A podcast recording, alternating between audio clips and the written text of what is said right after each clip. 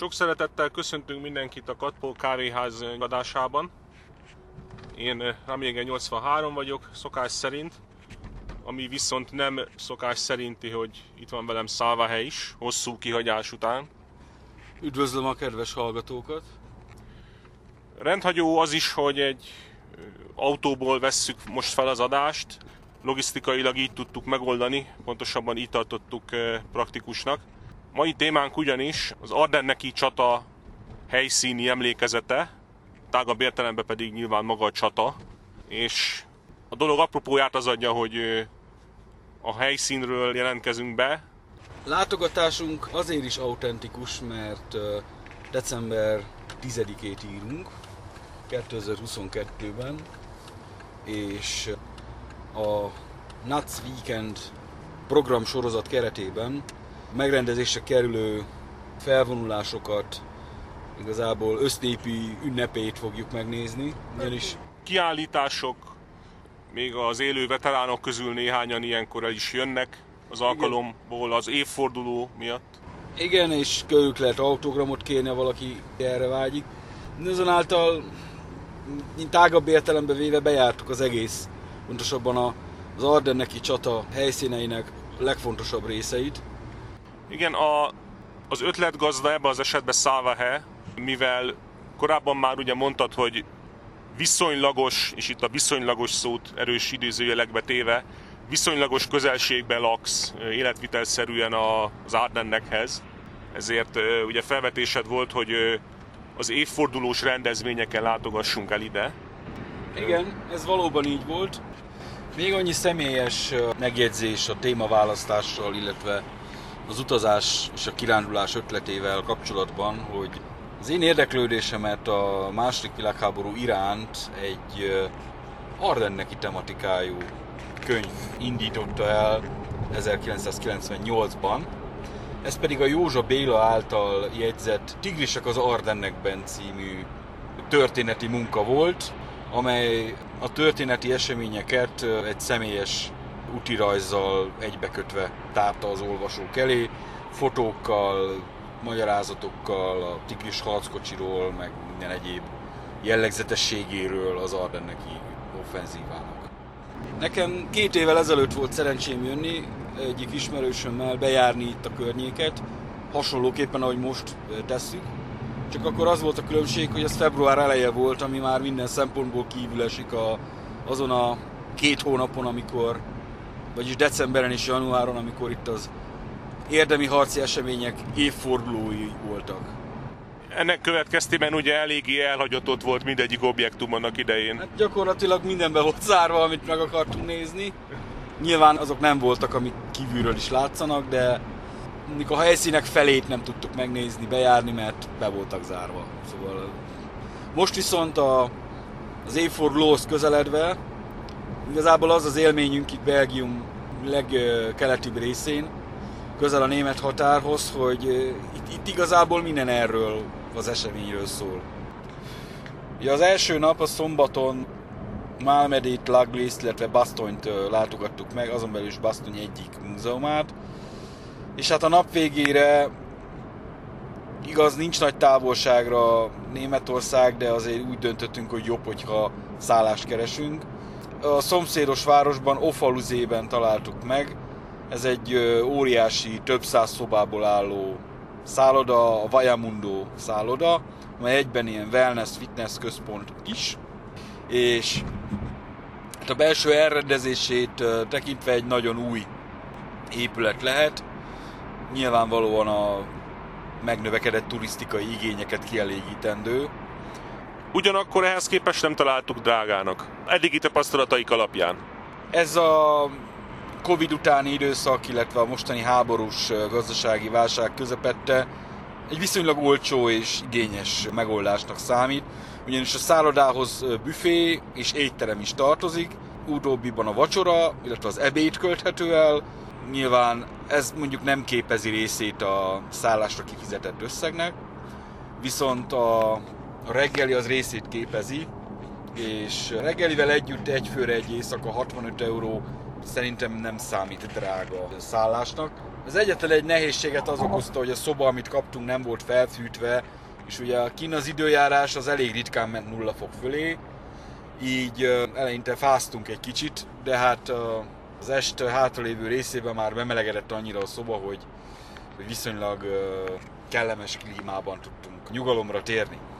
Ugye, ami a logisztikát illeti, ha valaki netántán Magyarországról akarja meglátogatni az Ardennek vidékét, és valami költségkímélő megoldást keres, azt tudjuk mondani, hogy fapados légitársasággal közvetlenül elérhető Dortmund, illetve Düsseldorf, bár itt a fapados jelzőt egy kicsit tágan kell értelmezni, mert itt a Eurowingsről van szó, jelen állapotok mellett. De Eurowings Kölnbe is jár. Vagy például Köln még egy jó célpont ilyen szempontból, ugyanis Köln nagyjából 100 kilométerre van a belga-német határtól, így egy bérelt autóval körülbelül egy-egy órás autót után elérhető az Arden. Illetve a magyar házaspár felvilágosított minket, hogy ugye Brüsszelből egy átszállással, vonattal, illetve busszal megközelíthető Basztony, bár ez ugyan három órás út. Úgy készüljön mindenki, aki onnan próbálkozik. Hát aki, aki az idő kihasználását a legoptimálisabb módra akarja venni, akkor az, mi azt javasoljuk, hogy repülőgép és autóbérlés az, ami itt a legjobb megoldás lehet. Most két napra egy autót kibérelni nem akkora költség, meg az üzemanyag sem akkora probléma, bár ezzel kapcsolatban mindig óvatosabbak vagyunk, hogyha az Ardennekbe megyünk. Ezt, ezt most már tudjuk. Én leginkább a Budapest-Köln viszonylat mellett érvelnék, amennyiben valaki a 6. SS páncélos hadsereg elővonulási útvonalán akar végigmenni. Én azért választottam ezt az útvonalat, ugyanis így körülbelül fél óra, egy óra autózással útba esik több fontos helyszín is. Ugye Malmedy, a Laglace falu, Manhely, illetve Bastony egy plusz egy órás autóúttal. Gyakorlatilag egy akkora területen, mint mondjuk Pest megye, az összes fontosabb helyszín bejárható, és én leginkább autóval javaslom ezt, ugyanis az biztosítja a kellő rugalmasságot, és ugye nem vagyunk sem időhöz kötve, mert a tömegközlekedés sajnos nem egy időtakarékos megoldás ebben a helyzetben. Meg hát például Bastonyi viszonylatban nem is túl praktikus, ahogy, a, ahogy ezt nekünk elmondták, hogy a... Igen. honfitársaink, akikkel véletlenül találkoztunk. Igen, a honfitársainkkal is találkoztunk a Bastonyi barakokban, ami egy üdítő színfoltja volt egyébként a mai napnak. Reméljük, hogy majd máskor is összefutunk velük, mert nagyon hangulatos ebédet tudtunk elkölteni, illetve együtt tekintettük meg a felvonulást is. Ugye ezen a vidéken minden egyes faluban, ahol súlyos harcok voltak, ami igazából itt a régióban mindegyik. Ott, Szinte mindegyik. Szinte ott, alig van olyan falu, ahol mondjuk ha csak néhány napig is ne zajlottak volna súlyos harcok 44 decemberében és 45 januárjában. És, ami a mi szempontunkból fontos most, mindegyik településen van vagy egy emlékmű, egy szobor, egy kis múzeum, egy kiállított harcjármű, vagy efféle. És ezt ugye a helyiek teljesen természetesnek tartják, tehát mondani se kell, hogy akár német, akár amerikai kiállított harcjárművekről van szó, ugye nyilván nem úgy viszonyulnak ezekhez a helyiek, mint mondjuk az észtek meg a lettek az egykor náluk telepített szovjet emlékművekhez. Tehát nem kapcsolódik hozzájuk efféle történelmi trauma, mint például a Baltikumban, és megítélésünk szerint ez a vidék ugyanúgy tele van emlékművekkel és múzeumokkal, mégpedig elég színvonalas múzeumokkal, mint ahogy tele lehetne Debrecen környéke, Bicske környéke, Zsámbék környéke, Székesfehérvár, Várpalota, hogy Bajna, és még sorolhatnánk reggelig ezeket a településeket. Amennyiben olyan normális emlékezetpolitika lenne Magyarországon, mint Belgiumban, de nyilván a méltányosság kedvéért azonnal hozzá is kell tenni, hogy nyilván Belgium története az ebből a szempontból szerencsésebb, mint a magyar. A végeredmény tekintve mindenféleképpen. Én nem mondom, hogy a belga, mint hogy ilyen nép sincs, hogy belga. Ugye flamand és vallon. Politikai fogalom a belga. Igen. igen. Szóval, mint csehszlovák sincs. Meg jugoszláv, igen. Igen. Szóval a belgák, mint olyanok nincsenek, hanem ugye Belgium északi része az flamand, a déli része pedig vallon. Hát meg van egy nagyon kicsi német kisebbség. Van egy nagyon kicsi német rész, ahol éppen egyébként ez az Ardenneki térség, ahová az Ardenneki hadműveletek által érintett térség is tartozik. Ezek ugye Versailles békeszerződés keretében kerültek Belgiumhoz. Egyik zseniális döntése igen, volt a... Igen, hát Elzász elcsatolása mellett, ugye. Viszont Belgium létrejötte is valamilyen szinten párhuzamba állítható mondjuk Csehszlovákia és a Versailles békeszerződés által létrehozott államok valamelyikével, ugyanis 1815-ben a Bécsi kongresszuson Belgiumot azért hozták létre, mint egy önálló államot, hogy a német és francia nyelvterület között egyfajta pufferzónaként működjön. Na nem mintha kukacoskodni akarnék, de ugye a Bécsi kongresszus után az úgynevezett német alföldi királyságot alapították meg, mint új független államot, ami egészen 15 évig létezett, és az 1830-as Párizsi forradalom után egy újabb nemzetközi megegyezés eredményeképpen jött létre Belgium, de ez már részletkérdés.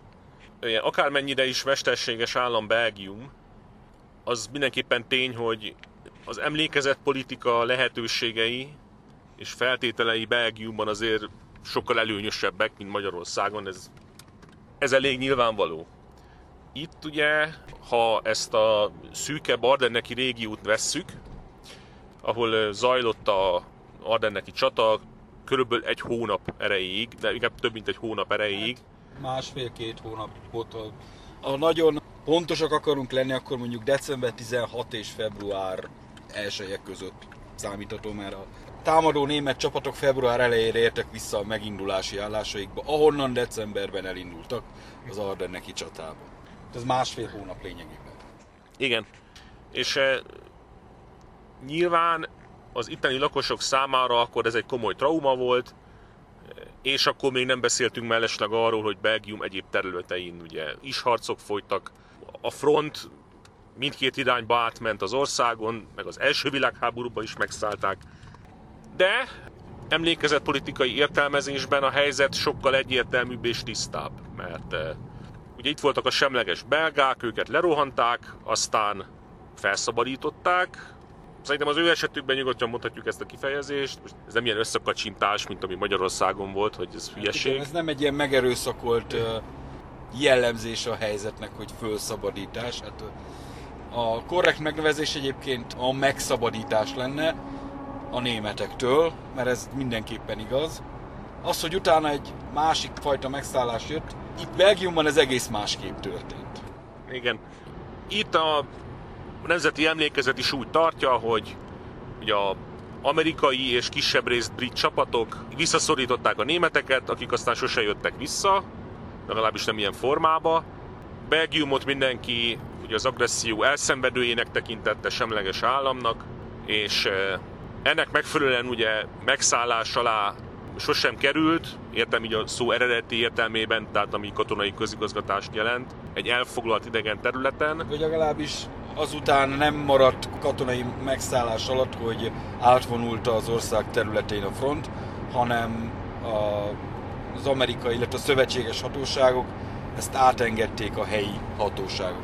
Igen, és Belgium aztán ugye betagolódott ennek következtében a NATO-ba, ahol azóta is leledzik, bár nyilván ennek az ő szempontjukból komolyabb jelentősége nincs, minden esetre a szövetségi rendszeren belül elfoglalt helyük az nem változott azóta.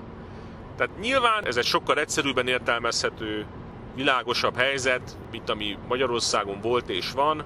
Arról már utaltunk, hogy Magyarországon sok, vagy hát több hasonló méretű ütközet volt, mint amekkora az Ardenneki. Vagy nagyobb is. Számszerűleg a felvonultatott erők szempontjából szerintem még nagyobbak is voltak voltak nagyobbak is, hát a konrádok azok... Egy konrád volt annyi, mint az egész Ardenneki csata, szóval zárójel bezárva. Igen, és ennek ellenére még a szocializmusba se került arra sor, hogy erre megpróbáljanak méltón emlékezni központilag, most a méltón szót is idézőjelbe tenném, nem volt még az állampártnak se arra igénye, hogy megpróbálja hát emlékeztetni a lakosságot mindezekre. Nem voltak emlékművek, meg megemlékezések, ugye a történetírásba ezt röviden elintézték, Nyilván ugye azt se akarta megtenni az államhatalom, hogy olyas valamire emlékeztesse a lakosságot, amit itt egy ilyen végtelen traumaként élt meg ugye a... Itt a legkevésbé sem lehet felszabadulásként értelmezni.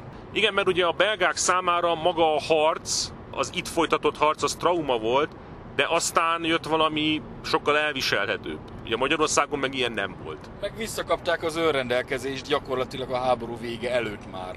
Igen.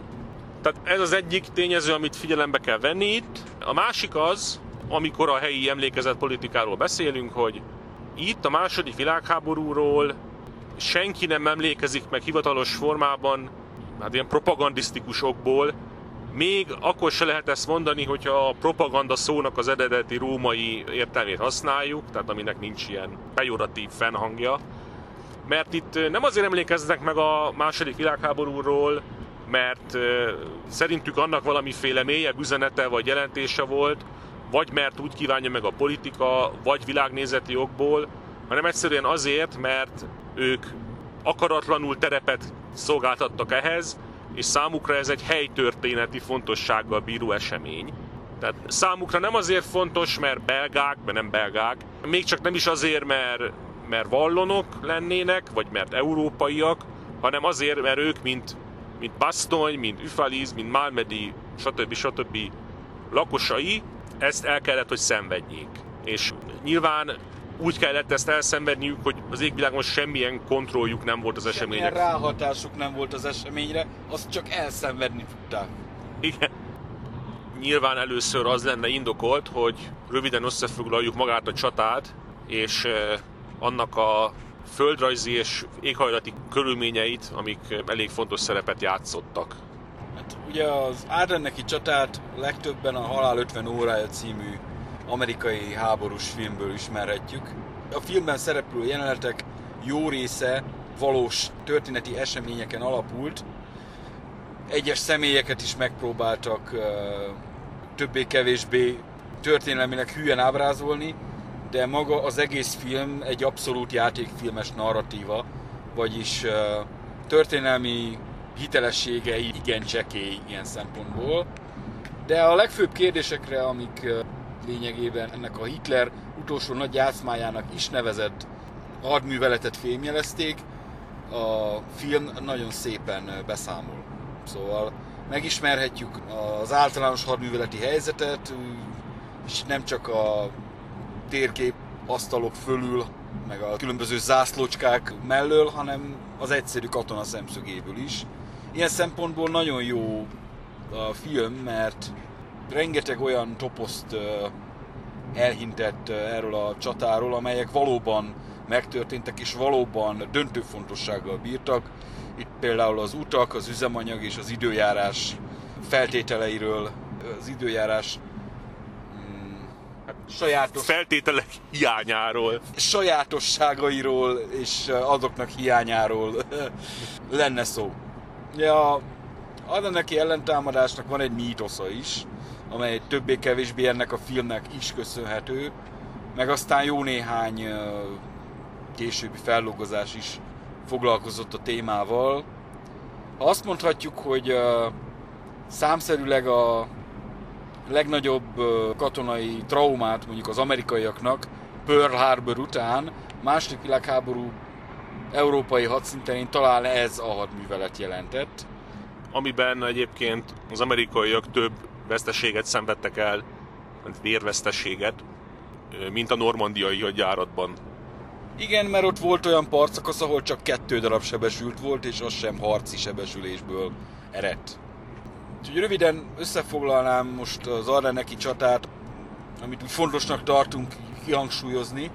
Ugye 1944. decemberére gyakorlatilag a német hadsereg teljesen visszavonult az egykori és jelenlegi német határral nagyjából azonos helyen lévő birodalmi védőállásba, amit az angol szászok Siegfried vonalnak, a németek pedig zöld vonalnak hívtak, amely a birodalmi védőállásnak felelt meg. Ez egy elkezdett, de be nem fejezett védelmi állásrendszer volt, fedett, betonozott tüzelőállásokkal, de mivel Németország nagyon sokáig az Atlanti fal megerősítésére fordította az erőforrásait, ezért például a Siegfried vonal újraerősítésére akkori körülmények között már nem maradt mód, nem maradt lehetőség, és a szövetségesek előre nyomulása francia, holland, illetve később már olasz területen is nem hagyott kétséget afelől, hogy amennyiben csak erre a Siegfried vonal erősségeire támaszkodnak, akkor a szövetségesek egyesített hadereje néhány napig, egy-két hétig föltartóztatható, ennél tovább azonban nem, mint ahogy 1945-ben sem sikerült már a szövetségesek végső offenzívájában ezt a védvonalat tartani, hanem a legjobb védekezés a támadása elve alapján a szövetségesek gyenge pontját kitapintva, erre csapást mérve lényegében időt lehet nyerni. De ezen kívül olyan sok minden más nem, mint időt. Másrészt, hogy ezért mekkora árat kellett a német haderőnek fizetnie, hogy néhány héttel, hónappal meghosszabbítsa a harmadik birodalom fönnállását. Ebbe a koncepcióba illeszkedett egyébként az Ardenneki offenzíva. Ehhez annyit fűznék hozzá, hogy tipikusan olyan kétségbe esett hadműveletről van szó, amiről természetesen megállapítja az utókor, hogy értelmetlen volt, reménytelen volt, ostoba volt, könnyelmű volt a terv, irreális volt, de én azt gyanítom, hogy ha egy ugyanilyen jellegű hadműveletet indítana mondjuk az ukrán hadsereg valahol mondjuk Zaporozse környékén, vagy akár Herson környékén, vagy bárhol máshol a jelenlegi arcvonalában a ottani ugye, háborúnak, szerintem azért a általánosságban a közvélemény kicsit megengedőbb lenne, mert elkönyvelnék, hogy ó, sikerült meglepni az orkokat. Milyen ötletes húzás volt ez. Meg hogy reménytelennek tűnő helyzetben muszáj valamit cselekedni, ami visszaadja az emberek hitét a győzelemben, vagy visszaszerzi a kezdeményezőkészséget. Szóval egyet lehet érteni ezekkel az ítéletekkel, amik egyébként szerintem végső soron pontosak. De ez csak utólagos értékelés.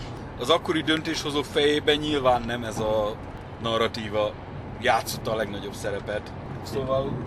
Igen, és a reménytelennek tűnő, a kétségbeesett politikai vagy katonai cselekvést is azért másképp szokás általában megítélni, hogyha nem valami abszolút elutasított vagy ellenszembes alanyáról van szó ugye a történelemnek. Olyankor általában az utólagos megítélés mindig olyan kiegyensúlyozottabb, meg a kontextusra mutat rá, az általános helyzetre mutat rá. Szóval Szerintem ezeket azért tartsuk észbe, amikor a Ardenneki csatáról beszélünk. Annyit el kell mondjak, hogy most parancsokokról, hadműveletekről részleteiben nem kívánok beszélni. Nyilván a főbb szereplőket megemlítjük, de a mai beszélgetésben sokkal inkább az út, az üzemanyag és a, az időjárás témakörét járnánk körbe, mint ahogy azt a valóságban is ténylegesen bejártuk, és így módon szerzett tapasztalatainkat vetnék össze, azzal a közkézzel forgó véleménnyel, ami általában az Ardenneki csatáról az emberek fejében van erről a történelmi eseményről. Úgyhogy 1944. december 16-án indult ez a támadás. A támadás időpontjának a kiválasztásában nagy szerepet játszott az időjárás alakulása, ugyanis felhős, ködös, de nem havas időre vártak a németek, amely mondjuk kikapcsolta a légierő alkalmazási lehetőségét. Ez részben előny volt, részben hátrány, is az Ardenneki ellentámadásban részt vettek német ejtőernyős alakulatok is, és nem csak az Otto Skolseny féle 67. páncélos dandárnak elkeresztelt vegyes alakulatról beszélhetünk, hanem rendes ejtőernyős akcióra is sor került. A Halál 50 órája című filmből ugye az egyik főszereplő Hessler ezredes, akit lényegében Joachim Piper SS ekkor már azt hiszem Obergruppenführerről mintázták. Ő volt a saját harccsoportnak, a Pejper harccsoportnak a parancsnoka, amely ugye 6. SS páncélos hadsereg alá tartozott, ahol ugye Sepp Dietrich volt a, a fő parancsnok. Ők az Ardenneki ellentámadás északi sávjában tevékenykedtek, alattuk délen pedig az 5. páncélos hadsereg, a Wehrmacht hadserege Mantajfel vezetésével támadott. A túloldalon amerikai hadosztályok szám szerint négy tartózkodott, mely négy hadosztályok feltöltésre, pihenésre érkeztek a Hürgeni erdőből. Ahogy fogalmazott valaki, az állomány 25%-a szabadságon volt, 25%-a elindult a szabadságára, mármint a karácsonyi szabadságára, 25% visszatérőbe volt a szabadságról, és csak 25% volt, aki várható volt az arcvonalban. Ezt amerikai adatok is egyébként alátámasztják, hogy sok mindent vártak ebben a sávban az amerikaiak a németektől, de a támadást azt nem. Igen, tehát egy olyan frontszakaszon állomásoztak, ahol semmilyen érdemi ellenséges tevékenységre nem számított a parancsnokság. Igen, és a, a támadás fő irányába sem esett ez a terület, ugyanis korábban a, az angol szászok a Hürtgeni erdőt próbálták meg elfoglalni, ami hát egy eléggé vitatható katonai döntés a mai napig egyébként, ugyanis olyan iszonyatos veszteséget szenvedtek ott az amerikai csapatok, és nem is tudták elfoglalni a Hürtgeni erdőséget, amely ugye Aachen elfoglalása után indult ez a támadás, és gyakorlatilag 1944. októberétől 45. február közepéig tartott. Szóval hát egy ilyen mini Verdönnek is elképzelhetünk, viszont teljesen eredménytelen volt. A Hürgeni erdőt csak az Ardenneki ellentámadás után tudták elfoglalni a szövetségesek, de mindezt úgy, hogy a németek egyszerűen visszavonultak onnan. És azután sem volt nagy jelentősége annak, hogy elfoglalták, mert innen a fontosabb hadművelet nem indult. Igen, a Hürgennel kapcsolatban számos vita van mai napig, hogy, hogy miért kellett ezt a támadást ennyire erőltetni, meg lehetett volna kerülni, vagy ha nem akartak tovább nyomulni akkor és ott abban az irányban, akkor meg egyszerűen hadműveleti szünetet lehetett volna életbe léptetni. Ehhez képest borzalmas veszteségekre került sor, hozzáteszem mindkét oldalon. A támadó amerikai hadosztályok a Hürgeni erdőben 60-70 százalékos véres veszteséget szenvedtek. Hát ez egy fájó pont a mai napig egyébként az amerikai történelemben, azonban az Ardennek ellentámadással olyan értelemben összefüggésben van, hogy a támadás sávjában lévő négy amerikai gyaloghadosztály, akiknek akkor és ott még páncélos tartalékaik sem voltak, azok átrébb kiváló lehetőséget biztosítottak egy sikeres német ellentámadás kivitelezésére. Nagyjából két részből áll az Ardeneki ellentámadás, az előrenyomulásból és a visszavonulásból, mint általában minden ilyen hadművelet. Ugyanis 1944. december 16-án indult támadásra a két páncélos hadsereg. Támadások célpontja hát többféleképpen értelmezhető, ami a célkitűzéseket illeti Antwerpen volt, de hát ezt már Mantaj fel a tervezés fázis alatt tudta, hogy valószínűleg ez nem kivitelezhető. Ő reálisan a Mősz folyó elérését tűzte ki reális célnak, és amennyiben lehet hinni az emlékiratainak és az amerikaiaknak, ezt szem 5 vagy 10 kilométerre a saját sávjában az 5. páncélos hadsereg erőivel meg is tudta közelíteni a Műsz folyót, de elérni nem. A 6. SS páncélos hadsereg sávjában azonban sokkal nehezebb volt a helyzet, csak kb. 60 km tudtak a kiindulási állásoktól előre nyomulni, amikor már semmiféle üzemanyaguk nem volt, illetve a harcászati helyzet alakulása miatt esély sem volt rá, hogy ők annál tovább tudjanak nyomulni, és így leállt az offenzíva. Most erről majd részleteibe kitérünk, hogy ez itt az idő, az út és az üzemanyag milyen szerepet kapott, ugyanis ez a Halál 50 óra című filmben is nagyon szépen bemutatásra kerül, illetve hogy azok a benzinraktárak, amelyek megjelennek a filmben, a valóságban mekkora szerepet játszhattak volna. Mire lett volna az elég?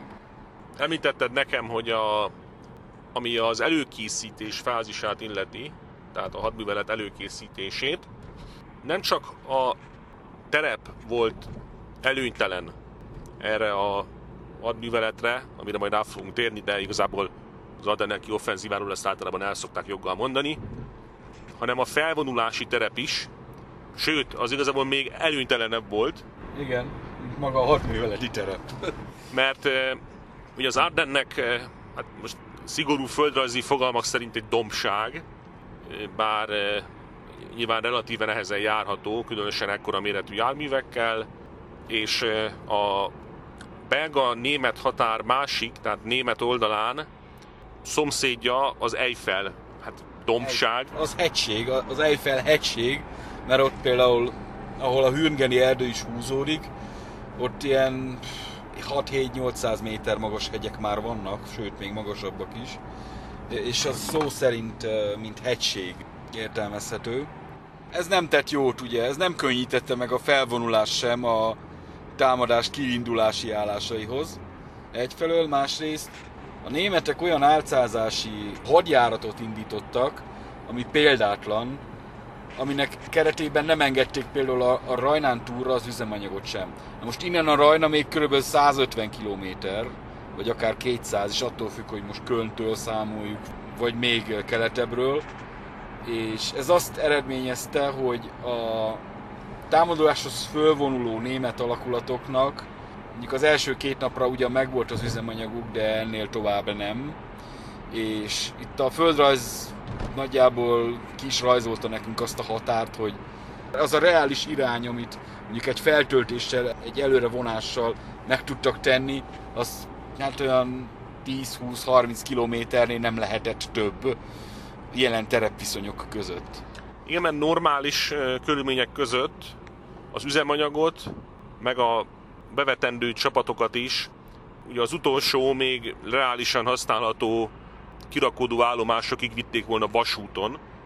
Igen. És mondjuk ha a Rajnát vesszük, akkor mondjuk a komp vagy ilyesmi is szóba jöhet, nyilván feltételezve a megfelelő álcázást, és innen már saját lábukon jutnak el ugye az indulási pontokra, a megindulási pontokra. De ahogy mondtad, a németek még azt a kockázatot se akarták vállalni, hogy a, a Rajnától nyugatra való szállításával az üzemanyagnak gyanút keltsenek az amerikai felderítésben. Igen, és ez a filmben úgy jelenik meg, hogy ugye a frontvonalban egy nyomozó tevékenykedik, aki mindenféle gyanús jeleket vesz észre, ami alapján német támadásra gyanakodik. Ez ilyen detektíves narratíva egyébként. És nyilvánvalóan senki nem hisz neki, hát miért hinnénk, hát minden oké. Okay. Hát ugye meg hát ilyen őrültséget ki tenne, hát mint ez a... kitámadna, a németek csak visszavonulnak az utóbbi fél évben. Most miért most akarnának támadni? Hát ennek megvolt az alapja, hisz a szövetséges oldalon egyik főparancsnoknak sem, beleértve Eisenhower-t, a főparancsnokot, sem volt fogalma arról, hogy valami készül. Állítólag ez egy utólagos legenda, hogy ők tudták, sőt, még a felvonulási útvonalát is ismerték a a két páncélos hadseregnek, de ez szerintem nem igaz. Szóval minden a jel arra utal, hogy fogalmuk nem volt, hogy a németek merről, honnan és mikor fognak jönni. Ilyen értelemben az álcázás része sikeres volt, mert teljes meglepetésként érte őket a támadás. Meg kell említeni, hogy aránylag kis részben, de britek is résztvevői voltak az Ardenneki csatának, tehát ugye nem kisebbítve az ő érdemeiket, nagyon korlátozott szerepet játszottak, amit egyébként tükröznek a vérvesztességekről szóló adatok is, tehát körülbelül 80 ezer volt a teljes vérvesztesség mindkét oldalon. mindkét oldalon, tehát 80 ezer plusz 80 ezer. Ehhez képest a britek véres vesztessége az ilyen néhány száz fő volt, a teljes élőerő vesztessége meg, meg ilyen néhány ezer. De ők is jelen voltak, és ami azt illeti, ugye említetted, hogy van egyébként egy múzeum ebben a térségben, ami abból a szempontból érdekes, hogy kifejezetten a britek szerepvállalásával foglalkozik. Azt viszont... Igen, ezt, ezt nem tudtuk sajnos megnézni, mert nem maradt rá idő. Ez La Roche d'Arden település. Hát körülbelül egy olyan 20-30 kilométerre van attól a ponttól, ameddig az 5. páncélos hadsereg a legtovább eljutott az Arleneki ellentámadás során. És eme nagy álcázási művelet keretében elkövették azt a hibát, hogy a támadás sávjában nem folytattak felderítést. Nehogy rájöjjenek az amerikaiak, hogy valamire készülnek. És ennek később olyan szempontból jelentősége lesz, hogy a hadművelet kudarcának az egyik leginkább ismert, legszélesebb körben ismert oka az üzemanyag hiány. Na most ezt a kérdést járnánk most egy kicsit körbe, hogy mennyire voltak üzemanyag hiányos állapotban a németek, mert azért egy ilyen támadásra mégiscsak fölhalmoztak üzemanyagot, még hogyha azt a megindulási állásokba, illetve a harcoló csapatok után nem is sikerült idejében eljuttatni. Viszont rendelkezésre álltak a környéken amerikai benzinraktárak, ezeket viszont nem derítették föl.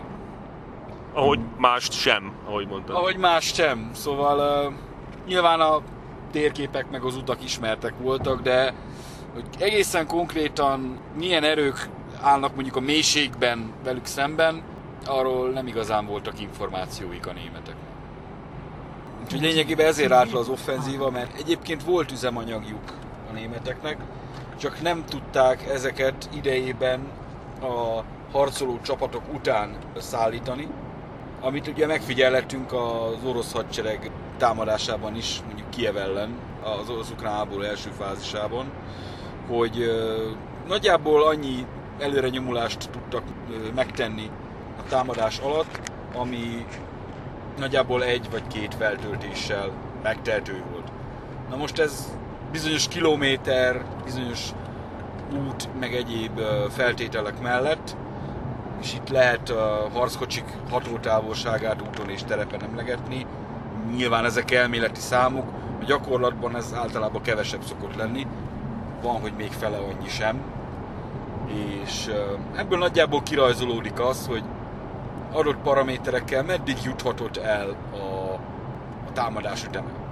És lényegében nem juthatott tovább fizikailag annál, mint ahol végül is megálltak, mert egyszerűen nem lehetett utánuk vinni az üzemanyagot a gyors előrenyomulás miatt.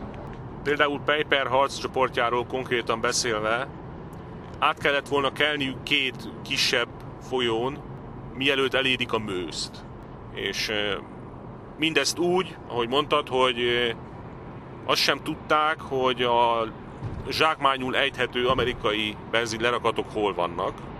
Ugye sikerült zsákmányolniuk egy benzinlerakatot a harcok első fázisában, de az nem azért történt, mert előzetes tudomásuk volt róla. Igen, ez csak útba esett. Hol is volt ez? Böllingen. Böllingen, ez egyébként a, egy település a német-belga határon a mai napon. Hát ott találtak annyi üzemanyagot, hogy mondjuk egy-két nappal több is kijött belőle. De hogyha történetesen lett volna ugye valami csoda folytán információjuk a benzinlerakatokról, és ezeket időben meg tudják szerezni, tehát mielőtt még az amerikaiak megsemmisítenék, ez ugye mindjárt kapásból két-három dolgot feltételez, reálisan akkor se érhették volna el a mőzt. Tehát nem, hát, nem jön ki a maxi- távolság. A maximális elérhető távolság a mőz folyónál nem ért volna túl. Ez egészen biztos, hogy sem Brüsszel, sem Antwerpen nem lett volna elérhető a fizikai korlátok miatt. Igen, és ugye az üzemanyag kérdését tovább nehezítették az útviszonyok, mert mivel ez egy gyéren lakott térség, ezért az utak ennek megfelelőek. Ráadásul nem olyan irányokba halad, vagy mutat az egész úthálózat, ami ehhez a támadáshoz ugye optimális lett volna. Igen. Szóval rengeteg kerülő, szerpentin, hegyes szurrokvölgy, meredélyek, folyóvölgyek tarkítják ezt a területet, és a járató irányok száma, a felvonulási lehetőségek száma az relatíve csekély. Vagyis nagyon kevés úton kell egyszerűen egy nagyon nagy forgalmat ö, átirányítani, amely már forgalószervezési szempontból sem egy egyszerű feladat. Hát még hogyha ellenséggel is kell ugye harcolni. És jó néhányszor, ahogy így átjöttünk például a német határon, és, és néztük, hogy uh, hát milyen utakon kell haladjunk. Ugye ma már nagyon szépen fölépített egyi utak vannak, de azért így elgondolkoztunk, hogy itt ezen a terepen ugye a manőverezési lehetőségek nagyjából előre-hátra és mondjuk le az út szélére, az árokba állnak rendelkezésre. szóval igazából járművekkel ez, ez egy teljesen járhatatlan térség lenne, amennyiben mondjuk manőverezésről és szétbontakozásról lenne szó. Igen, ilyenről is szó se lehet.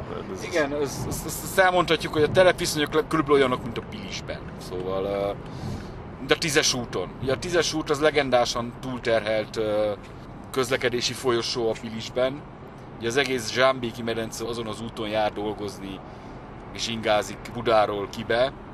És nagyon régóta tervezik már, hogy ott lesz majd egy autópálya, amely a Zsámbéki medencén keresztül aztán Bicske felé megy el, amely lényegében a budapesti körgyűrű részét fogja képezni. Erre már most nagy szükség lenne, sőt, én megkockázom, már 20 évvel ezelőtt is nagy szükség lett volna rá. Igen, elvileg egyszer eléri Esztergomot soha napján Kiskedden, igen. Igen, igen, szóval körülbelül ilyen uh, terepviszonyokon ilyen egybefüggő gépjármű oszlopokat kell elképzelni, és ugye ha a menet elején valahol megáll egy bármilyen ok miatt egy jármű, akkor gyakorlatilag az egész oszlop megáll, mert nem tudják folytatni a, a menetet. Mert nem kerülhető ki az a jármű. Mert nem kerülhető ki a jármű, hanem mondjuk le lehet tolni az út szélére, az árokba. Szóval körülbelül ennyi lehetőség van a manőverre. És hogyha végig gondoljuk azt, hogy ugyanezen az úton kellett előre vonni a harcoló alakulatokat is, akkor úgy, úgy nagyjából borítékolható volt a végeredmény.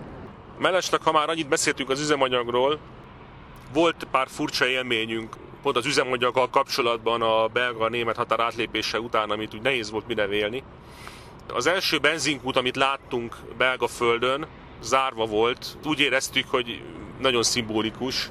Se benzin, se dízel nem volt elérhető, amíg mi az Ardennekbe mentünk, illetve utunk során még a, az út szélén, a parkolóban két darab elhagyott tartálykocsit is találtunk, amelyek nagy valószínűséggel üresek voltak. Igen, de csak a vontatmányt, ugye a, a vontató az ugye eltűnt valahova.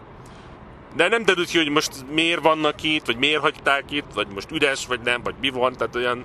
Számunkra ez olyan érdekes élmény volt, hogy elhagyott tartálykocsik és bezárt benzinkutak jelzik az útját a 6. SS páncélos hadseregnek ez minden értelemben visszaadta ezt az élményt, amit az üzemanyag hiány jelenthetett. És hát az időjárásról még mondjuk el, hogy nyilván a, a köd csak addig jelent előnyt a, a nagy ellenséges légifölényen szemben, amíg fel nem száll. Igen. Tehát ugye az, nyilván ez egy újabb, nagyon komoly korlátozó tényező volt a németek számára. Igen, azért a látótávolságot is elősen behatárolja, és hogyha figyelembe vesszük azt, hogy a német harckocsik mondjuk nagy távolságból is képesek voltak leküzdeni az ellenséges célpontokat. Hát itt a látótávolságok, illetve a terepviszonyok nyomán ezt az előnyt gyakorlatilag nem tudták érvényesíteni. Igen, tehát hiába pontos a harckocsilöveg mondjuk 1000 méterig, hogyha a látótávolság mondjuk 100 méter. Igen, szóval... Tehát ilyen esetben mondjuk a úgynevezett királytigrisnek mondjuk a, a löveg teljesítménye az nem tud érvényesülni. Így van. De ez ugyanúgy igaz az összes fegyverre is, szóval puskával se lehet ellőni, ha nem látják a célpontot, nem lehet ellőni. Akkor nem tudnak rá tüzet vezetni. Ez gondolom teljesen egyértelmű. Elég sok körülmény szól tehát a támadás sikere ellen.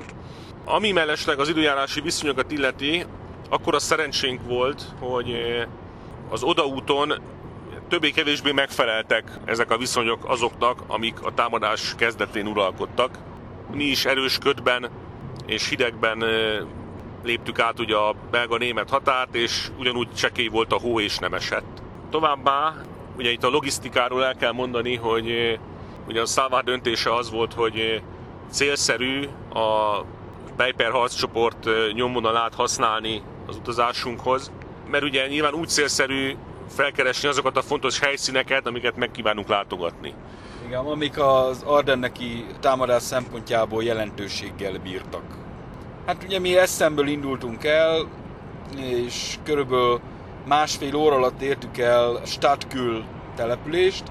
Ez egy kis falu, nem messze a belga-német határtól, és hát ugye ezen is fölvonult a Peiper harccsoport, illetve a, a 6. SS páncélos hadsereg, és innen körülbelül 30 km volt, immár belga oldalon, Malmedy, az első történelmi jelentőségű helyszín, ahogy azt a Google térképen is láthattuk.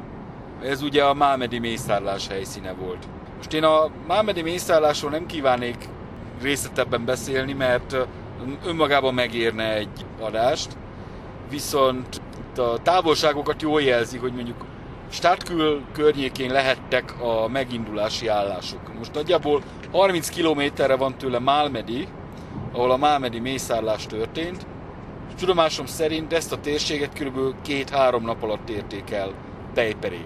Na most, ha mondjuk két-három nap alatt tudnak csak megtenni 30 kilométert, az ezen a terepen teljesen reális menet teljesítmény, én gondolom. Még úgy is, hogyha harcolni kell. Viszont az üzemanyag készleteket azt eléggé apasztja. És ez a 30 kilométer, ez egyes, völgyes, dombos, szerpentines terepen keresztül értendő, és nem sík terepen, autópályán, vagy jól kiépített úton. Ez már az előbb elmondottak alapján, ez, ez sejthető. Na most a, az első célpontunk a Mámedi mészállás emlékműve mellett álló múzeum volt, amely egyebek mellett ennek az eseménynek is emléket állít, illetve a Pejper harccsoportnak, amely itt vonult keresztül. És hát itt találkoztunk az első, a belga emlékezetpolitika első jól kivitelezett eredményével. Ez egy kétszintes csarnokból álló múzeum volt, ahol hát nagyjából amerikai és német kiállított anyagok voltak. Rendkívüli dolgok nyilván itt nem voltak látványosak. Itt az eszközök között is azt hiszem egy Kübelwagen volt a legnagyobb, amit láthattunk. Viszont egy nagyon jól megkonstruált, kb. másfél óra alatt megtekinthető múzeum volt itt, ahol nyilván a fókuszban ugye a Mámedi mészárlás és az azzal összefüggő helyi jelentőségű történések voltak.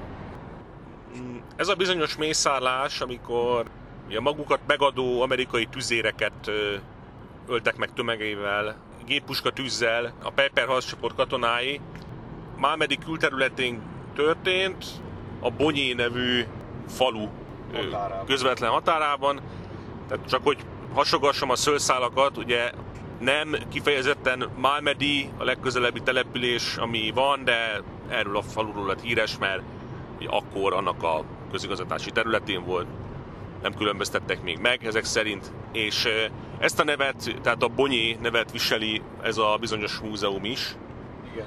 És ami az emlékművet illeti, mert van egy emlékmű is, ez egy viszonylag szolíd, visszafogott alkotás, ugye ennek is központi motivum egy ötágú csillag, illetve egy feszület, ami ilyen stilizált Krisztust ábrázol ugye a modern művészet jegyében.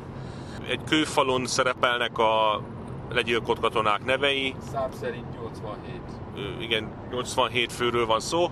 Mellesleg, ha már emlékezett politikáról beszélünk, a magam véleménye az, hogy a, az úgynevezett tisztakezű Wehrmacht úgynevezett legendája, amiről más adásokban már beszéltünk, szerintem amerikai részről jelentős mértékben ebből a mészállásból táplálkozik, mert tény az, hogy hasonló tömeggyilkosságot amerikai foglyok ellen ugye a hér, tehát a német hadsereg tagjai nem követtek el. És hát az amerikaiak számára az SS kegyetlenségének legfőbb szimbóluma ez a mészárlás a mai napig. Egyébként ez egy szabadtéri emlékmű, egy ilyen körforgalom mellett. Elsőre nem is olyan könnyű észrevenni, de van egy amerikai lobogó kitűzve a közepén, tehát mondjuk arról fel lehet ismerni. Annyit még azért dióhéjban meg kell említeni, hogy akármennyire is a náci barbarizmus bizonyítékának tekintették az amerikaiak ezt a mészárlást, noha felelősségre vontak érte katonákat a Pepper harccsoportból, viszonylag rövid böntőbüntetés után mindannyiukat kiengedték, katonai tárgyalás után, mivel nem találta a hadbíróság azt bizonyítottnak, hogy itt parancsra elkövetett tömeggyilkosság történt. Azokat pedig, akik ténylegesen elkövették ezt a mészárlást, azokat pedig utólag nem lehetett azonosítani, vagy ha lehetett volna is, valószínűleg kiderült volna, hogy addigra már légelestek a harcban. Én annyit tennék hozzá még a múzeum leírásához, hogy eh, ugye ennek megfelelően nyilván van egy eh, melankólikus hangulata a tárlatnak, de én speciál nem láttam a jelét annak, hogy ez a tárlat, vagy annak az értelmezése olyan tendenciózus lenne, vagy hogy propagandisztikus célra állították volna fel. Úgyhogy eh, igazából abból a szempontból egy átlagos hadibúzeumnak tekintető ez, hogy azoknak a katonáknak a felszerelése, egyenruhája, személyes tárgyai vannak kiállítva, akik részt vettek ezekben a harcokban, a falu környékén, illetve a mészállást elszenvedték, mivel a tárlatnak a túlnyomó hányada az amerikai. Igen. Tehát ez emberileg amúgy teljesen érthető, hát nyilván az amerikaiak a fontosabb szereplő a belgák Igen. számára ebben a történetben, ne pedig a németek. De ez szinte minden múzeumra igaz. Igen. Mindegyikre igaz abszolút, amit meglátogattunk, ezt alá tudom írni. Ennek megfelelően még azért felhívjuk arra a figyelmet, hogy aki kifejezetten ilyen vasakra kíváncsi, az ne ide jöjjön. Hát ez inkább ilyen általános történeti keretet ad a mámedi mészállásnak, illetve az azzal összefüggő Nap emlékezett politikának. Szóval ez nem kimondottan specifikus múzeum, ha csak a mámedi mészállás helyi jelentősége nem ad egyfajta specifikációt vagy érdekességet neki. A következő település, amit meglátogattunk, az La Glaise, szintén egy takaros kis falu, sőt, ami azt illeti sokkal kisebb településnek tűnt számomra, mint Malmedy. Igen. történeti szempontból ennek a településnek a jelentősége az, hogy miután a Bejper harccsoportot megtorpanásra kényszerítette az üzemanyaghiány, az amerikai ellenállás, illetve a rendelkezésre álló kommunikációs hálózat rombolása visszafordulásra kényszerült, majd további harcok eredményeképpen Laglaise település volt az, ahol az üzemanyag hiány és hát az amerikai támadások miatt hasznavehetetlenné vált járműveit tömegével kénytelen volt hátrahagyni. Igen. Több száz harcjárművet hagytak hátra a falu környékén, ezek többsége nyilván teherautó volt, meg csapatszállító. Mindenféle jármű van köztük. Igen. De az egyetlen szerintem, ami híres lett utólag, az egy, hát mondjuk egy bengáli tigris, én ezt a kifejezést használom, szerintem ez az indokolt, tehát egy Königstiger. Egy Tiger B. Egy Tiger 2, Tiger B, 2.0, mindegy. Nem ez az egyetlen Königstiger, ami itt felejtődött a faluban. Mellesleg itt az amerikaiak már túlerőben támadtak ellen amikor ezeket az eszközöket hátrahagyták. Tehát ugye addigra az amerikaiak helyi fölényt képeztek, képesek voltak erre. Páncélosok terén is. És a többi itt hagyott harcképtelenné vált Königstiget, a többi zsákmányolt eszközzel együtt az amerikaiak aztán elvontatták, és később ezek ugye beolvasztásra kerültek, ami a megszokott sorsa volt ugye a hátrahagyott uh, hadi... A veszteség listára került páncélos technikának. Igen, Egyetlen Königstigel került el ezt a sorsot a faluban, az is csak azért, mert egy fogadó közvetlen közelében állt, és ugye torlaszolta az utat, de a gyorsan gondolkodó fogadósné úgy vélte, hogy talán azért fontos lenne a falu egész lakossága számára, hogyha mementóként valami azért maradna a faluban, és hát erre kifejezetten megfelel egy ilyen hatalmas eszköz. Úgyhogy a krónikák szerint egy üveg konyakért kvázi megvásárolta az amerikaiaktól ezt a harckocsit, vagy hát pontosabban egy üveg konyak fejében boldogan eltekintettek attól, hogy ezt elvontassák, valószínűleg nem is bánták. Igen, ugyanis legalább két hónapba került az amerikai műszaki csapatoknak ezt a rengeteg járművet eltávolítani a faluból. Igen, és hát egy úgynevezett királytigris mozgatása az önmagában azért nagy logisztikai feladat. Ennek a harckocsinak az lett a sorsa, hogy a harcban megrongált lövegét azt kiszerelték, aztán hát hogy most pontosan kinek a finanszírozásával, meg milyen civil szervezetek, meg alapítványok, meg nem tudom kinek a segítségével, az nem tudjuk, de nem is annyira lényeges. Kerítettek egy valódi Königstiger lövegcsövet, ezt beaplikálták a leszerelt helyére, a harckocsit ugye átmozgatták úgy, hogy ne zavarja a forgalmat, illetve megfelelő látványosság legyen egyébként a, ugye a fogadó, meg az út másik oldalán lévő temető és templom mellett, illetve átfestették kórhűen a harckocsit. Igen, egy szobor harckocsit csináltak belőle lényegében. Igen, és hát ugye ha már ez ott maradt, és mivel egy ritka járműről van szó, abszolút, ezért későbbiekben egy múzeum létesült közvetlen közelében, igazából abban a fogadóban, aminek a tulajdonosa ugye megmentette az utókornak. Ezt is meglátogattuk. Egyébként, amikor ott tartózkodtunk, akkor viszonylag sok hagyományőrző is jelen volt a Tigris mellett, meg benne a múzeumban. Sokan voltak, de azért nem annyian, hogy már tömeget képezzenek, ami megnehezíti ugye a közlekedést, meg a mozgást számunkra. Ők nem akadályozták a mozgásunkat ilyen szempontból. Akkor a számban nem voltak jelen, de az általánosságban elmondhatjuk, hogy Belgiumnak ezen a részén, itt december elején gyakorlatilag minden az Ardeni csatáról szól. Most ez kicsit blasfémia, amit mondok, de leginkább a busójáráshoz tudnám hasonlítani Mohács környékén. Csak ugye ott ilyen báránybőrbe öltözködnek az emberek, meg mindenféle ijesztő festett maszkokat vesznek magukra. Itt ugyanezt a belgák az amerikai egyenruhával csinálják. Igen, mert főleg belgákról van szó, és főleg amerikai egyenruhákról túlnyomó többségében ezt tegyük hozzá.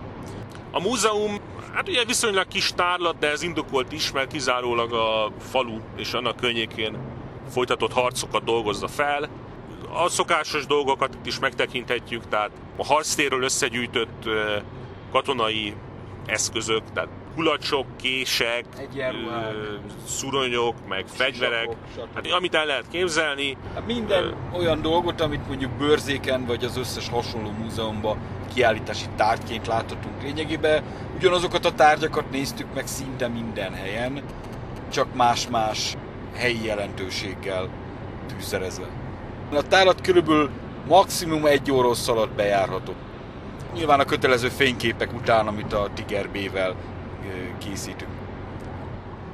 Számomra az egyetlen furcsaságot itt egy ilyen emlékkő jelentette, amin az a felirat szerepelt, hogy emlékül az 1940 és 45 közötti világháború 40 millió áldozatának.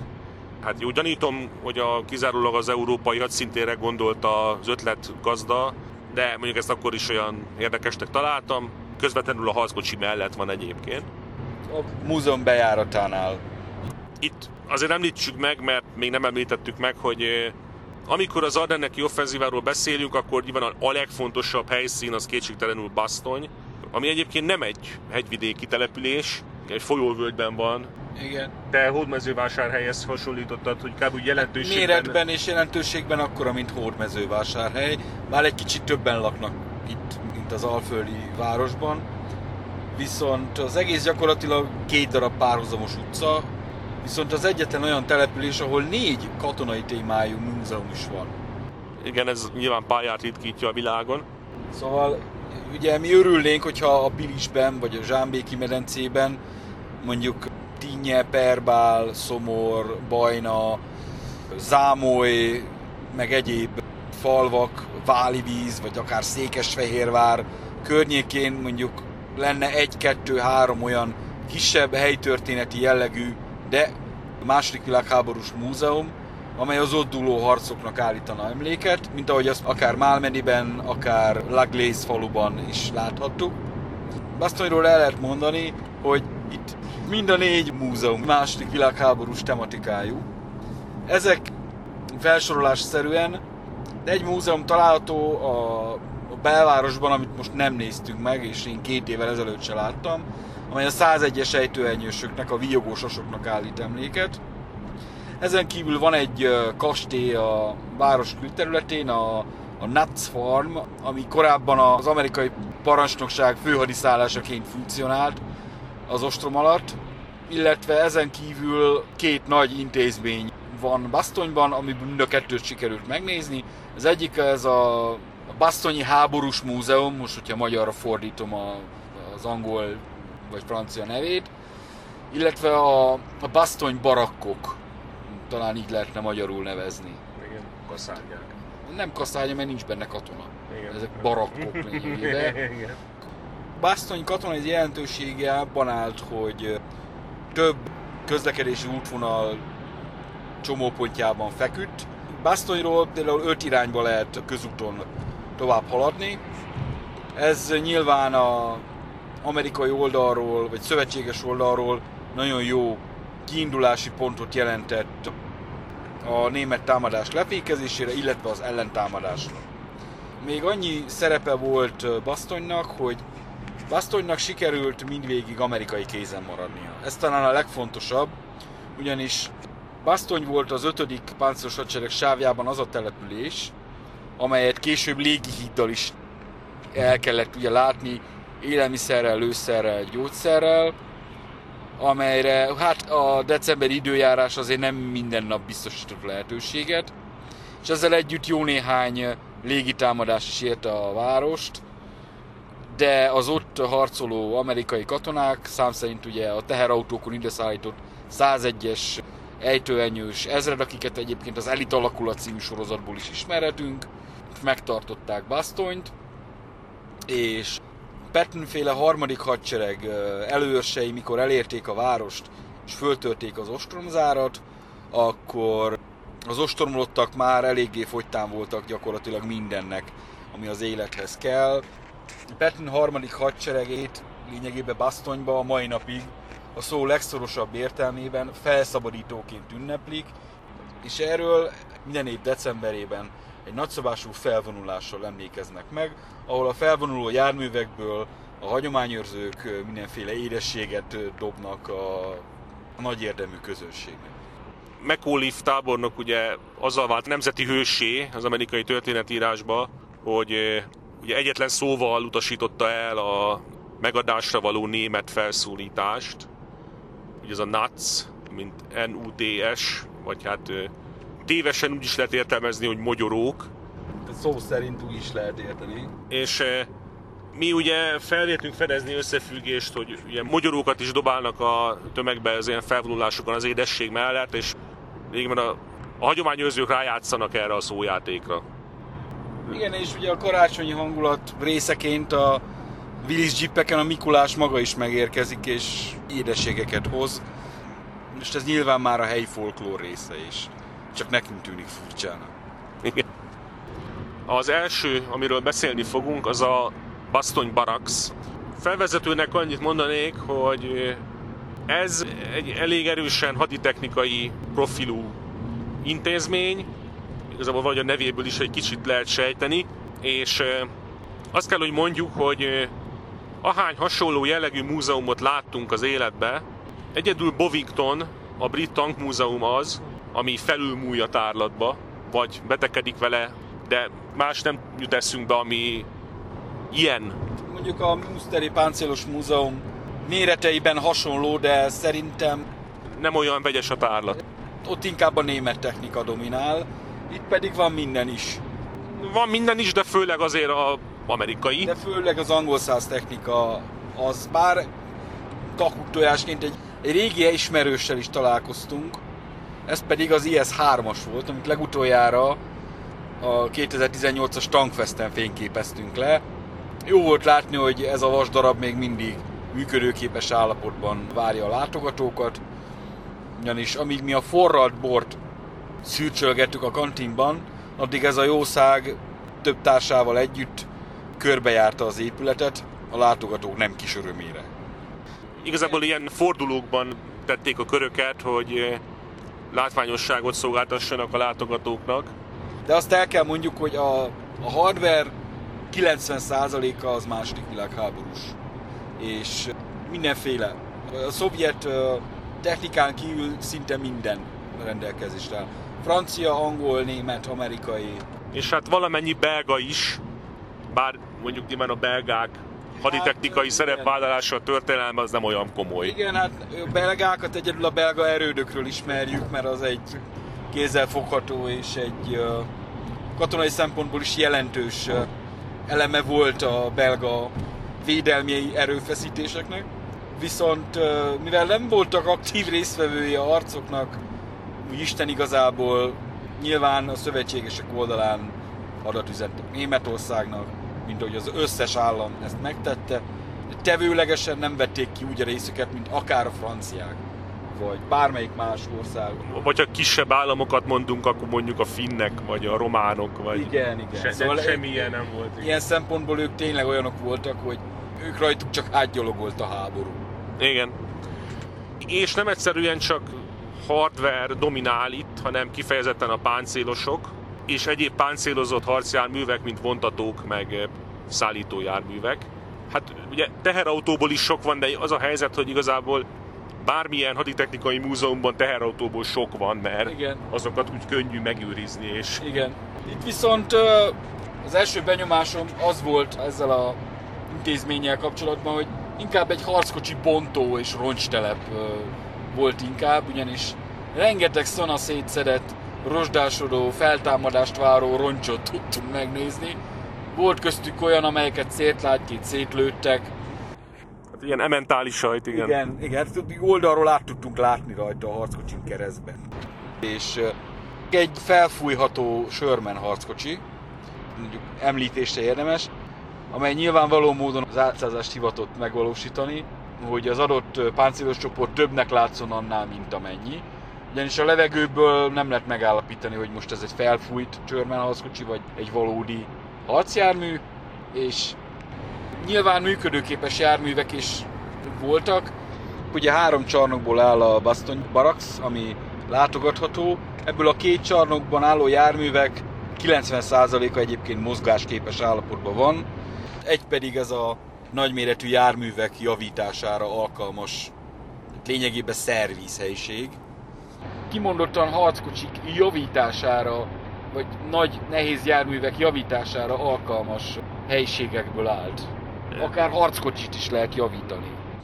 Egyebek mellett egy kantint is berendeztek, ahol nagyon finom forrad bort tudtunk inni. Igen, és mivel különleges alkalmon voltunk most jelen, értendő ez úgy, hogy a, a Nuts Weekend, amire utaltál, Ezért most nem csak hagyományőrzőket láttunk, meg mozgó járműveket, hanem például szerelő munkát is láttunk élőbe, Pontosabban szerelő és karbantartó, illetve felújító tevékenységet láthattunk élőbe, amit párhuzamosan folytattak több járművön.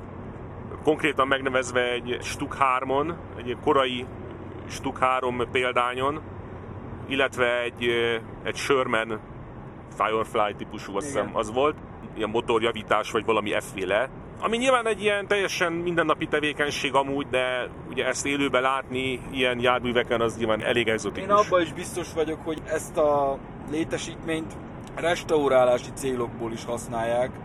Biztos vagyok benne, hogy az kiállított járművek nagy része járóképes, és a hozzátartozó műszaki támogatást itt helyben valósítják meg. Igen. Belgiumban volt egy általános élményünk olyan értelemben, hogy igazából semmi sem az volt, aminek látszott. Szóval voltak német hagyományőrzők is például, de egyébként csak amerikai egyenruhás hagyományőrzőket lehetett szinte látni.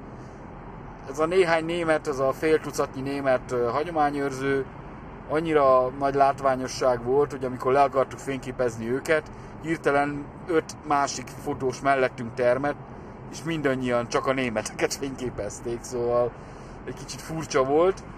És ők is franciául beszéltek. Tehát valószínűleg... Ők is, ők, is valószínűleg vallonok voltak, mert franciául beszéltek, németül nem válaszoltak nekem semmit. Igen, a roncs temető jelleg, ami részben érzékelhető, az gondolom ezzel függ össze, mert itt hát ilyen jobb sorsra váró, leamortizált állapotban lévő harcjárműveket tárolnak azzal a célral, hogy majd sorra kerülnek a műhelyben, és így kezdenek velük valamit. Láttunk ilyen elemeide bontott Sörment, T-34-et, szerelés alatti Achilles típusú, ugye Sherman alvázra épített páncélvadászt, meg hát oldalára döntött meg rohadó különböző típusú amerikai teherautókat Igen. is.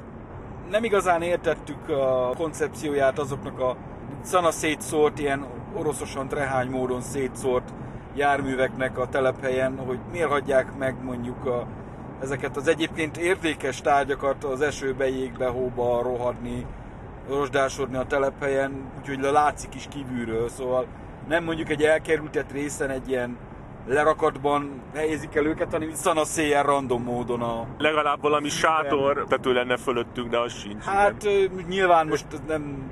Ne, hogy mondjam, az itt lévő járműveknek egy elég nagy része nem szoborharckocsiként van kiállítva, meg nem is mondjuk felújításra váró egykoron majd mozgásképes jármű, hanem ilyen tényleg, mint egy ilyen roncstelepen itt szana szétszórva mindenféle rendezőelv nélkül, mint egy autóbontóban.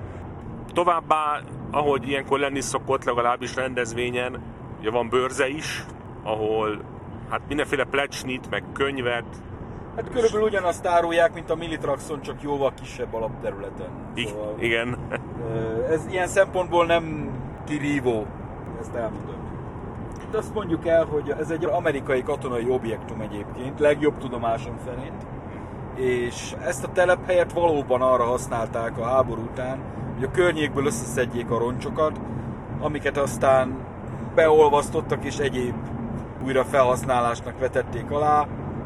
Én meg nem mondom, hogy ez most az amerikai hadseregé, vagy a belga védelmi erőké, de első ránézésre eléggé katonai objektumnak tűnik. Illetve egy viszonylag szerény emlékkő arra emlékeztet, hogy egy belga tüzérségi zászlóaj, azt hiszem, egykori állomáshelye is, azért egykori, mert az alakulat azóta megszűnt. Tehát belga katonai objektum is volt ez a hely. És egyébként a, az objektum az a város területén belül van. Tehát hát a város szélén. Az objektum a város szélén található, egy teljesen bekerített külön lévő terület. Szóval a, az autópályáról letérve a városba befelé balkész felől esik, egy elég nagy terület egyébként, és nem lehet eltéveszteni. Szóval a, a bejáratának a hely az megváltozott, mert én két éve, mikor utoljára erre jártam, még nem ott volt, ahol most be tudtunk hajtani, de összességében azt kell mondjam, hogy akit a hardware jobban érdekel, azoknak sokkal tartalmasabb ez a múzeum, mint a másik, amiről beszéltem. A basztonyi barakkok meglátogatása után egy magyar házaspára találkoztunk, és elköltöttük az ebédet a McAuliffe basztony parancsnokáról elnevezett téren, és az ebéd elköltése után végignéztük a, a városi fölvonulást, a hagyományőrző csapatok járműveiből, amelyek ugye nagyrészt 95%-ban amerikai járművek voltak, jeepek, teherautók, terepjáró teherautók, csapatszállítók, és hát vártuk, hogy majd hát esetleg harckocsik is jönnek. Hát a felvonuláson sajnos harckocsik nem vettek részt. Nem volt ez mindig így, a Youtube-on egyébként szinte minden évben készült valamilyen videó erről a felvonulásról, és azért több évben is előfordult az, hogy a Basztonybarak egyébként üzemképes járművei is fölvonultak Basztony utcáin. Ennek a kétnapos hétvégének a záró akkordjaként. A felnullást azt lovas rendőrök zárták, akikről egyébként én azt tippelem, hogy kadétok vagy újoncok, mert ilyen elég fiatal lányok voltak zömébe. Szóval német harcjárműre sem emlékszek speciál, de a harckocsira se. Viszont azért ez egy érdekes színfolt volt, hogy a több járművön volt Mikulás, meg édességet szórtak a gyerekeknek. De... Mint megtudtuk, ez ilyen helyi sajátosság. Na most a Basztonyi Múzeumról tegyünk hozzá, hogy életem legnagyobb második világháborús emlékműve volt ez, amit ott láttunk. Mind méreteiben, mind monumentalista jellegében hát párját ritkítja. Nyilván biztos van nagyobb is, de én még ezek közül nem láttam egyiket sem. Hát körülbelül olyan 100 méteres átmérőjű körben elhelyezett ötágú csillag, ami hát sátánista szubkultúra számára egy pentagramma, jelen esetben viszont ugye az amerikaiak hadi elvénye. Na most egy ilyen alakú monumentális 15-20 méter magas kőépítmény fogad minket, amely jelzi, hogy a világnak ezen szerencsésebb történelmi fejlődésű felén az emlékezett politika milyen ö, fizikális méreteket is tud ölteni.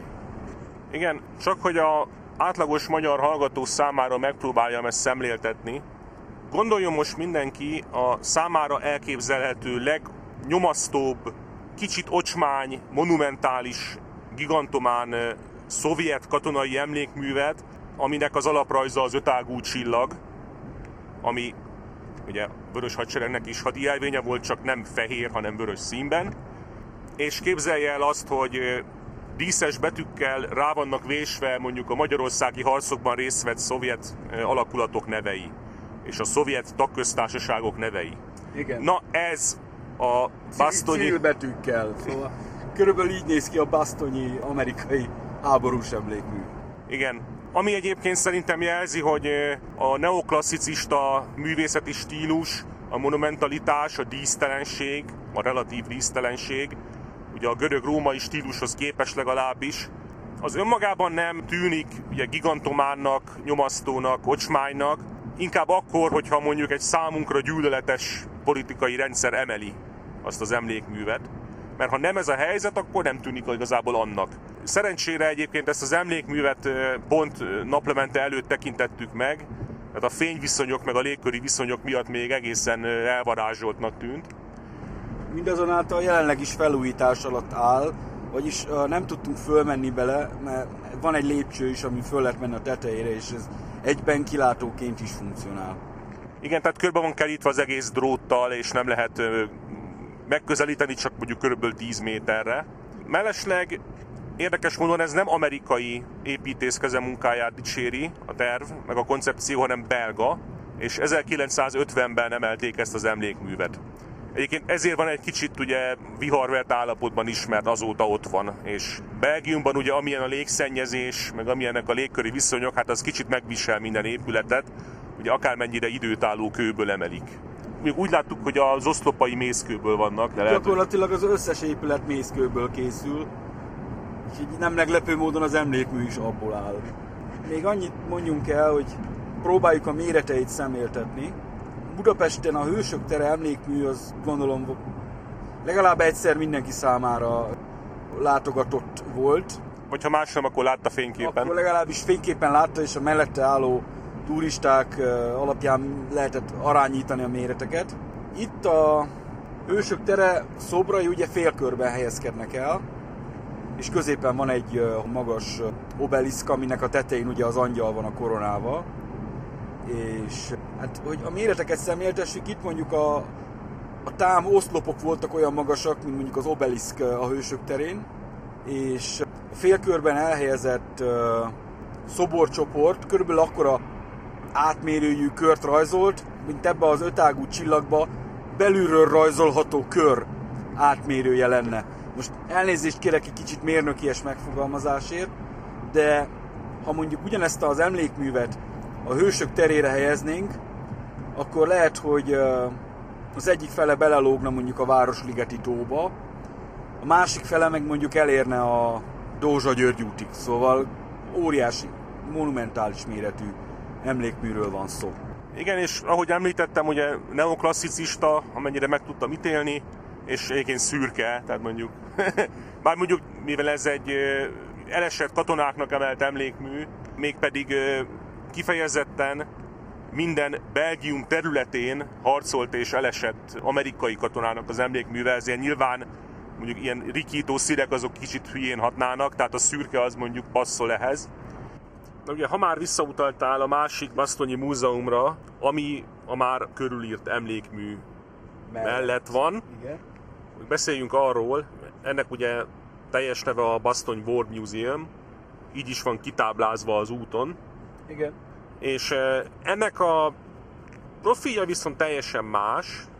Itt abszolút nincs hangsúly a hardveren. Hát vannak harcjárművek kiállítva, de azok a termekben igazából dekorációként. Igen. És sokkal inkább a háborúnak ez az emberi oldalát mutatja be minden szempontból, tehát civilek és katonák szemszögéből. Azt mondjuk el, hogy sajnos folyékony angol, német vagy francia nyelvtudás nélkül nem annyira élvezhető ez a kiállítás, ugyanis én azt kell mondjam, hogy ennél interaktív múzeumban még nem voltam, ami nyilván az én felelősségem, mert ennél nyilván van interaktívabb múzeum is. Azonban az egész koncepciója nagyon 21. századi, vagy ilyen posztmodern információs kori magának a, a tárlat megjelenítésének. Konkretizálva itt az van, hogy minden látogató kap egy ilyen fülhallgatót. Hát egy audio guide-ot, vagy... Igen. Most te, hogy mondjuk ezt magyarul? Hát egy ilyen digitális idegenvezető eszközt kapunk. Hát audio guide-nak mondják szerintem mindenütt. És ez érzékeli, hogy éppen hol tartunk a tárlatban, mondjuk nem értek, hogy hogy, de bárhol megálltunk, az oda tartozó ismertetőt mondta a kiválasztott nyelven, és ennek minden előnyével és minden high-tech formájában. Például arra gondolok, hogy több ilyen vetítős, interaktív moziterem is volt, ahol nagyon szépen berendezve 3D szemüveggel már-már a amerikai interaktív vidámparkok, meg szórakoztató parkok színvonalán mutatta be nekünk az Ardenneki csata részleteit. Bemutatott imitációk arról, hogy hogy zajlottak a harcok, mit értek át a civilek a pincékben, mit láttak az amerikaiak az erdőben, ahogy védték az állásaikat. Ez valamilyen szempontból belga narratíva, mert fontos hangsúlyt kap a civil lakosság szerepe is ezekben a harcokban, még ha ők csak ezt elszenvedni tudták. Lényegében itt a helyi lakosság narratíváját is nagyon-nagyon részletesen megismerhetjük. Igen, és több ilyen program is van egyébként a tárlaton belül. Láttunk egy civil szemszögből előadott történetet, egy amerikai szemszögből előadott történetet, meg úgy általában az erdőben folytatott harcról bemutatott történetet. Itt nem konkrétan ilyen száraz történelmi tények sorolásáról van szó, hanem az egészet ilyen valós személyek élménybeszámolóiból rakták össze.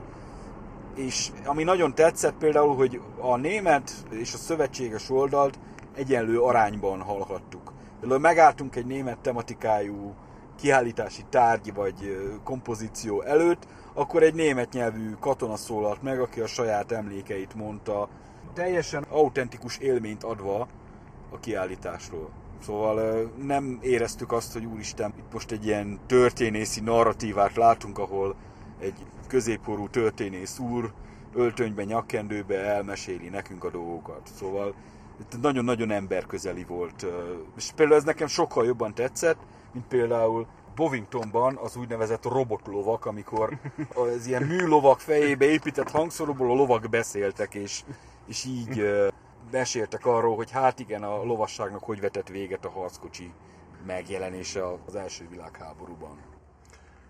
Tovább el kell mondani, hogy a tárlat az messziről indítja a történetet igazából, mert igen, igen. ilyen kronológiai sorrendben lehet megtekinteni az egyes termeket a tárlaton belül. Igazából így Ádántól és Évától kezdik a történetet, tehát gazdasági világválság, Első meg világháború Hitler hatalomra jutása, stb. stb. Tehát így ilyen gyors talpalót azért kap az ember, hogy na mégis hogy került ilyen helyzetbe Baston, hogy itten rommá lőtték a várost. Még azt mondjuk el, hogy a múzeum parkolójában a Nuts Weekend keretén belül, amely több település is érint, többek között Bastont is, ezeket az intézményeket is, hagyományőrző csapatok részvételével, interaktív csatajáték, tüzérségi bemutató, illetve hát katona simogató is a látogatók rendelkezésére áll.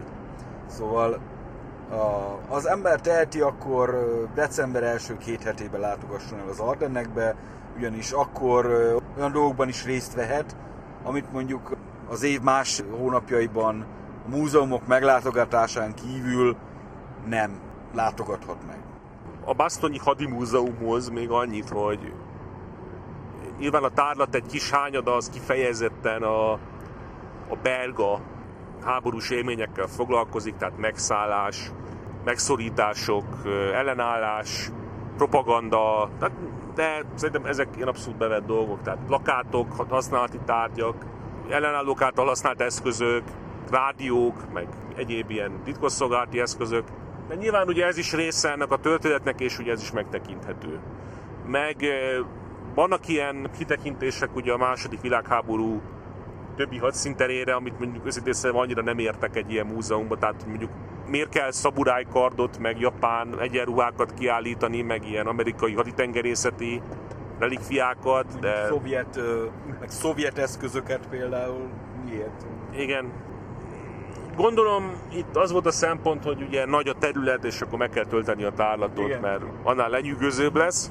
A magam részéről erről a múzeumról nem akarok többet mondani, szerintem eléggé kiveséztük. Én még annyit tennék hozzá, hogy körülbelül két orosz alatt megtekinthető, de a teljes élmény csak akkor élvezhető, hogyha az ember legalább egy nyelvet mondjuk beszédértés szintjén középfokon ismer.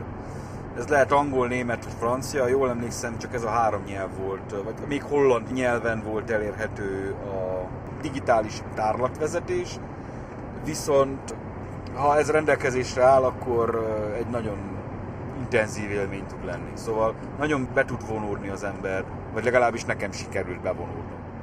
Itt nem igazából a látvány az, ami a legnagyobb élményt adja, nem a maguk használt tárgyak azok, hanem a kiállítás koncepciója az, ami összességében szerintem nagyon át tud jönni. Még annyit információnak, hogy a, az évforduló időpontját leszámítva fizetős a parkoló. Arra mindenki készüljön. Igen, egy sorompó fogadott minket fölnyitva, hogy egyébként 5 euró lenne a parkolás. A múzeum bejáratánál a belépő jegyek azt hiszem 20 euróba kerültek fejenként. Viszont az nem csak egy napra szól, hanem vissza lehet menni másik napon is. Igen, ez két napra szól. Hát mi már nem mentünk másnap vissza, mert annyit szerintem nem ér, ez szerintem nem ér 20 eurót, de hát ilyenkor nem spórol az ember azon, hogy most akkor ezt nem nézzük meg, mert többe kerül. Még annyit hozzátennék, hogy a, az összes többi múzeum az azért lényegesen olcsóbban látogatható, mint a Boston War Museum. Igen, hát átlagosan 8-10 euró, 12 euró körül volt egy belépőjegy, ami hát lehet, hogy egy egyórás, maximum egy órás látogatáshoz drága, de szerintem itt igazából magát a helyszínt kell megfizetni jobban. Igen. Egy további fontos helyszíne volt az Adeneki arcolnak Pofaliz, ami az itteni látványosságokat illeti itt valamikor ki volt állítva egy párduc vagy panter típusú páncélos, mint ahogy minden nagyobb település határában vagy egy amerikai, vagy egy német szoborharckocsi, vagy szoborharcjármű kiállításra került. Mikor két évvel ezelőtt a legelső alkalommal erre jártam, akkor is ez a szoborharckocsi, mint látványelem szerepelt a listánkon, csak mikor megérkeztünk, akkor tapasztaltuk, hogy hát bizony ezt azóta elszállították restaurálás céljából, és csak a helye, a hűlt helye fogadott bennünket. Az az információnk volt, hogy azt a párducot a Bastony Barracks nevű intézménybe szállították restaurálásra, azonban az intézményt meglátogatva nem találtuk ezt a párducot sehol. Volt viszont egy másik kiállított párduc harckocsi, amit meg tudtunk tekinteni. Ez pedig az utolsó hely, ahol meg fogunk látogatni, ez pedig a Manhei határába lévő múzeum. M-A-N-H-A-Y. Itt is volt egy nagyobb összecsapás részben britek és amerikaiak és a németek között. Meg nem mondom, hogy itt most a 6. SS páncélos hadsereg vagy az 5. páncélos hadsereg volt. Ezt most itt nem tudnám megmondani, is a, innen körülbelül 25 kilométerre jutott el a Peipe csoport. Az itt kiállított párduc már kicsit hiányos, tehát uh, hiányzik a lánctalpának egy része, meg különböző görgők, meg kicsit lestrapált állapotban van. Valószínűleg ezzel magyarázható egyébként, hogy ki van téve egy hirdető tábla a párduc mellé, ahol azt közlik a, hát a fenntartók, gondolom, hogy pótalkat részeket keresnek párduchoz, és akinek ilyenje van, és hajlandó lenne megszabadulni tőle, az jelentkezzen. Ezt hát, mondjuk valamennyire komikusnak találtuk, de... Igen, hát most én nem tudom hány ember tart otthon párduc harckocsi akart részeket. Valószínű, hogy Oroszországban vannak ilyen háztartások, de ugye Oroszország jelenleg nem elérhető ilyen tranzakciókra. Igen, és mellesleg emellett a kiállított párduc mellett is van egy kis helyi történelmi múzeum, de szerintem ez megint nem okoz meglepetést. Ide már nem mentünk be, mert nem nagyon volt rá idő, szóval erről nem tudunk nyilatkozni, az biztos, hogy ott van. És itt is rendeznek hadijátékot az évforduló idején. Igen. Nagyon szépen köszönjük az eddigi figyelmet, és a legközelebbi viszonthallásra. Viszonthallás!